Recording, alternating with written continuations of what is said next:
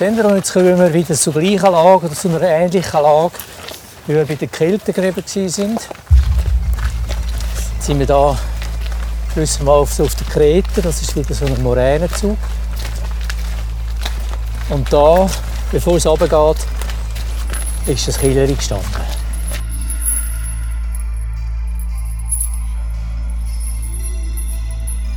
Ein Killerli? Wir stehen jetzt mitten im Wald. Wir hätten ohne unseren Experten fast gar nicht gemerkt, dass wir über die alten Grundmauern von dieser Kapelle gelaufen sind. Ah, Grundmauern? Das sind stimmt. Grundmauern, die man hier wieder äh, ausgraben hat. Ja. Ist das die St. Anna-Kapelle? Das ist die St. Anna-Kapelle, genau, ja. Okay, die Kapelle hat es wirklich gegeben. Heute ist es einfach ein Rastplatz im Wald. Der Rumensee ist etwa 100 Meter entfernt, spielt aber gar nicht so eine große Rolle. Kommt vor allem im Titel vor. Der Rumensee gehört zu der Gemeinde Küsnacht und liegt oberhalb von Zolliken, also so zwischen Küsnacht und Zolliken. Jetzt fehlt nur noch das Ungeheuer, weil Sage heisst ja das Ungeheuer vom Rummensee. Ein Ungeheuer haben wir noch nicht bis jetzt in dieser Serie. Ist ein bisschen Neuland für uns. Also heute gehen wir eigentlich auf Monsterjagd. Jetzt musst du aber nicht gerade übertreiben. Bisschen vielleicht. Aber hört selber. Das Ungeheuer vom Rummensee.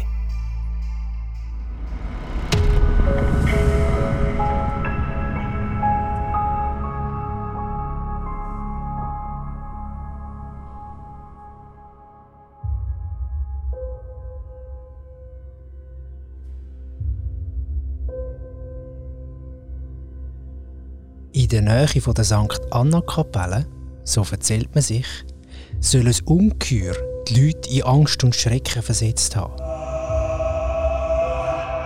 Gesehen hat es zwar nie jemand, aber in der Nacht hat man einmal seine Ketten gehören rasseln. Das Rasseln, das hat man sogar auf den Höfen rundherum noch gehört. In einer Nacht ist einmal ein Soliker heimgelaufen, von Itschnach her. Kaum hat er in der Nähe vom Rumensee den Wald erreicht, hat es oft mal angefangen zu rasseln, und zwar wie wild. Der Mann ist verschrocken zurückgewichen und wollte abhauen. Aber da hat sich vor ihm ein riesiges Ungeheuer aufgebaut. Er hat in der Dunkelheit nur einen Umriss gesehen, aber es war riesig. Der Mann ist vor lauter Schreck gerade in Ohnmacht gefallen.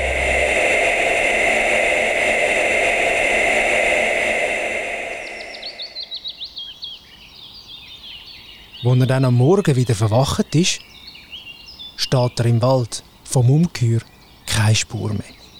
Und gleich hat er so schnell wie möglich aus dem Wald raus. Weg vom Rummensee. Als er daheim angekommen ist, hatten seine Familie aber kaum noch erkannt. Seine Haare sind über Nacht schneeweiß geworden. Und als er erzählen vom Ungeheuer und dieser Horrornacht, hat er keinen Ton mehr rausgebracht. Er hat ab hier nicht mehr reden.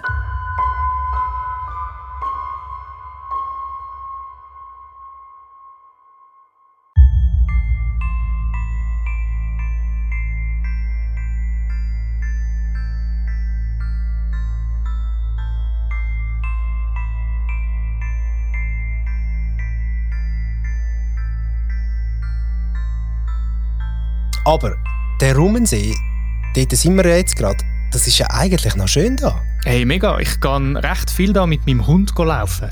Ja, also so ein nicht äh, grösserer Entenweiher, sage ich jetzt mal. Man würde nicht vermuten, dass es da so einen gruseligen Ecke hat. Es gibt ja auch Parallelen zu einer anderen Sage vom Fünfbühl aus der zweiten Folge.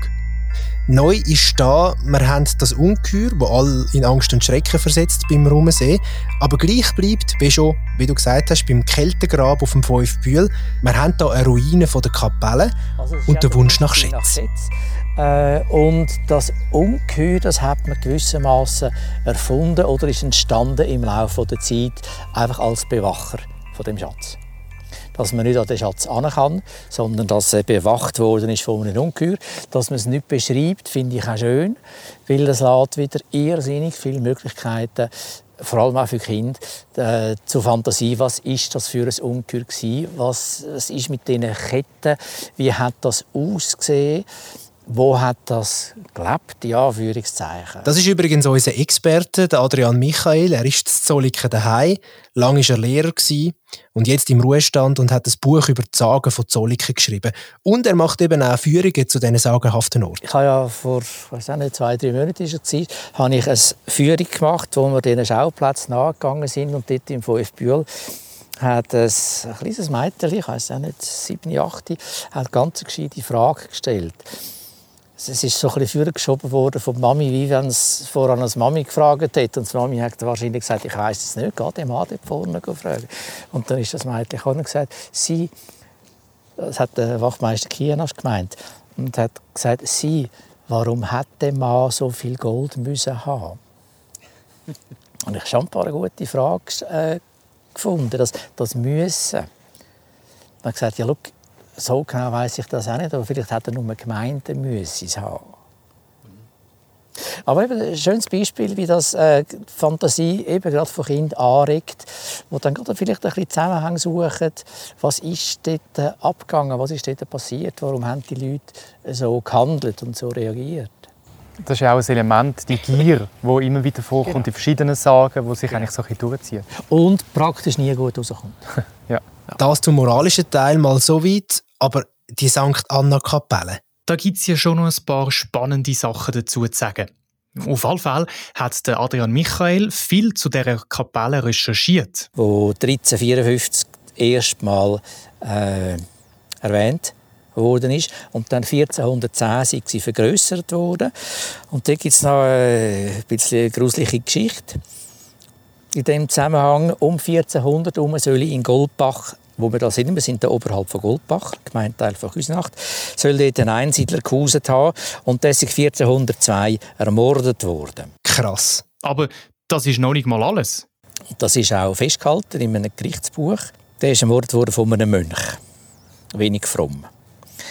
Und darum ist denkbar, dass die Kapelle, wenn der Mönch 1402 ermordet worden ist und 1410 haben sie die neue Kapelle gebaut, dass die eventuell in Gedenken an den verstorbenen Mönch könnte gebaut worden sein.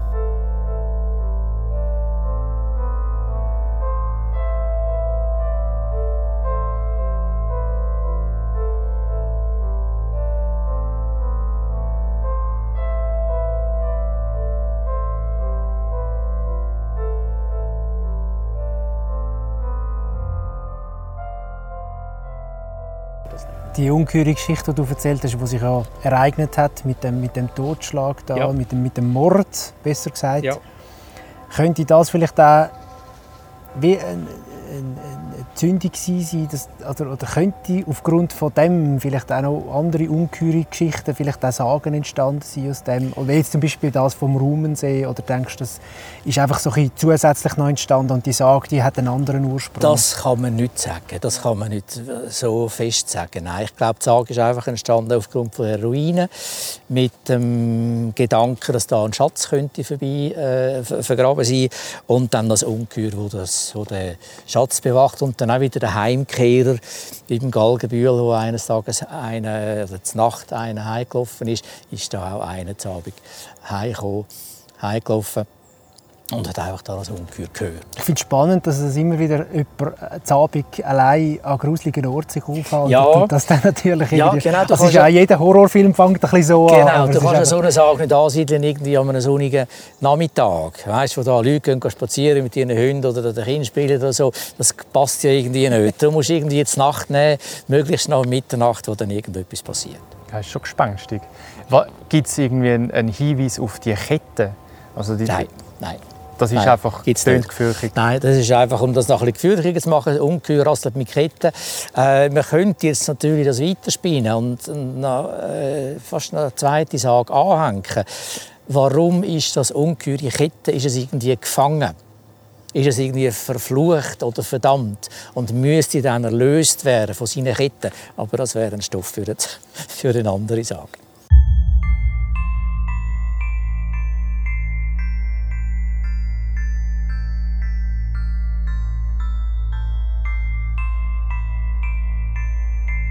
Das Ungeheuer ist eine Fantasie. Okay, es hätte mal einen Mord gegeben das ist aber klar. Vielleicht ist das die Grundlage für allerlei Gruselgeschichten. Aber was ja noch schräg ist, der Typ, der das Ungeheuer gesehen hat, der kann das ja gar nicht mehr erzählen. Und er kommt weiße Haare über über Nacht. Das ist schon schwer vorstellbar. Allerdings kann man seine Sprache tatsächlich verlieren. Ich habe da einen Artikel gefunden in einem Fachmagazin, wo von Aphasie die Rede ist. Man kann gar nicht mehr oder nur noch schlecht schwätzen. Und die Ursachen sind unter anderem Schlaganfall, Hirntumor, Demenz oder Schädelhirntrauma. Was auch immer dann bei dem Mal die Ursache war. Hey, für heute ist glaube ich gut, oder? Ja, würde ich sagen. Alle Folgen, die bis jetzt gelaufen sind, gibt es auf sagenjäger.ch. Dort auch mit einer Karte, wo ihr alle Orte findet, wo die Sagen sich sollen zugetragen haben. Und wenn ihr Fragen habt, Einwände, Lob, Kritik oder sonst irgendetwas, dann sagt es uns. Am besten auch über unsere Webseite. Äh, und die nächste Folge, Andi? Mm, sagen wir es mal so. Gold kommt auch wieder drin vor, aber das Mal geht es darum, wie man ein ganzes Dorf kann beschissen und abzocken kann Vorfahren der Trickbetrüger könnten sein. Aber hört dann einfach in die Episode 5 von den Sagenjäger. Bis dann, macht's gut. Die Erfolg Sagenjäger ist unterstützt worden von der Gemeinde Zolliken und dem Mikrokulturprozent. Unser visuelles Artwork hat Anne Seger gestaltet. Am Soundlayout mitgeschafft hat Milo Stegmann. Ihre Mithilfe ist so wichtig, dass es den Podcast überhaupt gibt. Und natürlich auch die grosse Mithilfe von unserem Sagenexperten von Zolliken, Adrian Michael. Sagenjäger ist eine Produktion von Eli Media. Auf elimedia.ch findest du weitere spannende Podcasts.